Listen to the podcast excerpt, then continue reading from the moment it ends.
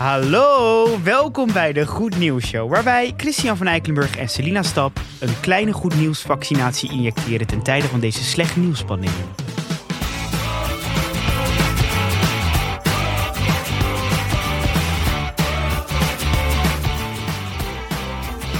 God, wat zeg je mooi. Dankjewel.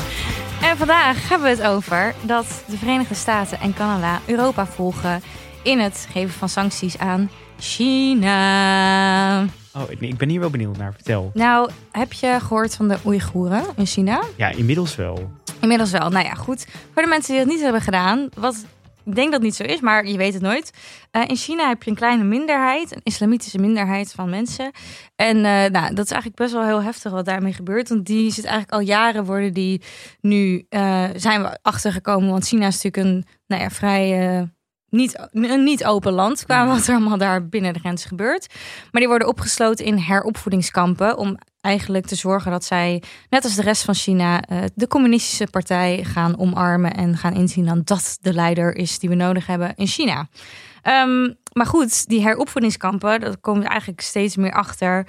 Nou, onderzoek van journalisten, Amnesty, dat soort organisaties, dat dat eigenlijk, ja, het is heel erg, maar het is bijna een soort holocaust wat daar gebeurt. Er worden gewoon mensen gemarteld, gebrainwashed, Mhm. vrouwen worden verkracht, eh, vrouwen worden onvruchtbaar gemaakt. Het is echt, echt, echt heel erg. Maar ja, je krijgt er gewoon als rest van de wereld bijna niks van mee. Nee, het is allemaal achtergesloten. Want het is allemaal deuren. achter gesloten deuren. En, en we weten niet wat daar in China gebeurt. Behalve dat soms mensen weten te ontsnappen en die het vertellen.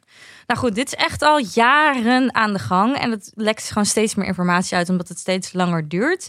En Europa heeft op een gegeven moment gezegd van... oké, dit kunnen we gewoon niet langer tolereren dat we weten van dit gebeurt. Dus die hebben nu sancties tegen een aantal belangrijke Chinese functionarissen opgelegd.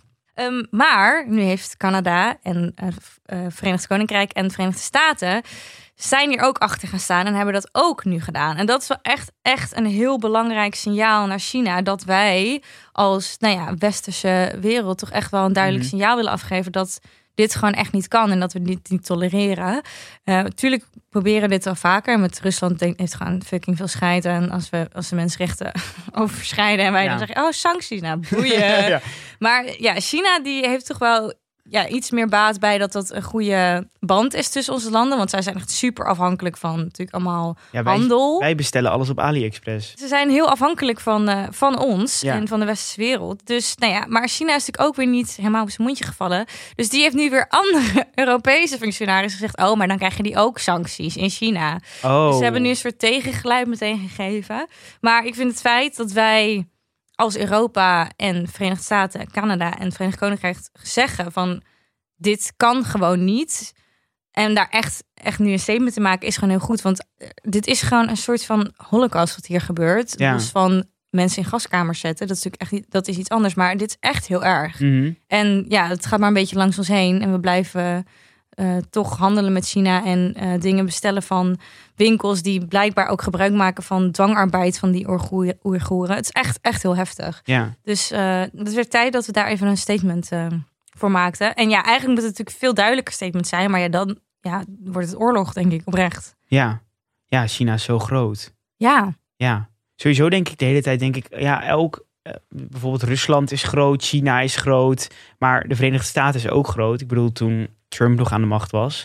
Dus dat vind ik dan altijd, voelt toch wel een beetje gevaarlijk. Wij als Europa voelen dan heel ehm, niet verenigd. de Verenigde Staten is- is toch nu ook nog groot, nu Biden aan de macht is? Ja, maar dat bedoel ik, maar eh, bij Biden eh, ga ik dan nog wel een soort van vanuit dat er iets goeds in hem zit. Oh, zo, als in, het is niet gevaarlijk. Ja, Ja, precies, ja. ja dus, eh, maar dan wij als Europa zijn een soort van zo, oh ja, we zijn lekker versplinterd, we horen wel bij elkaar, maar het maakt eigenlijk niet uit. We hebben ook wel een beetje ruzie met elkaar. Ja, ja, af en toe zijn we een beetje boos op elkaar, omdat de ene die krijgt meer vaccinaties dan ik.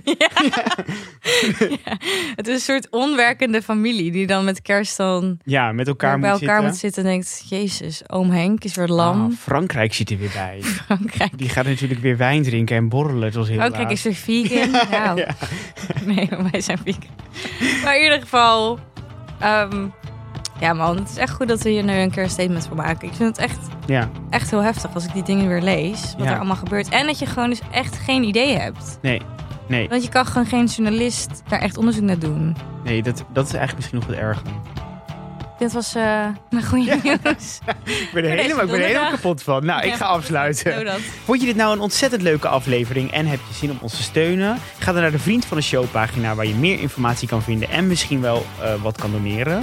Of heb je goed nieuws en eh, wil je dat aan ons delen, dan kan dat naar De goednieuwsshow.gmail.com of sluit in onze DM's Ja. op Insta. op ons DM, zou leuk zijn. Tot morgen. Tot morgen.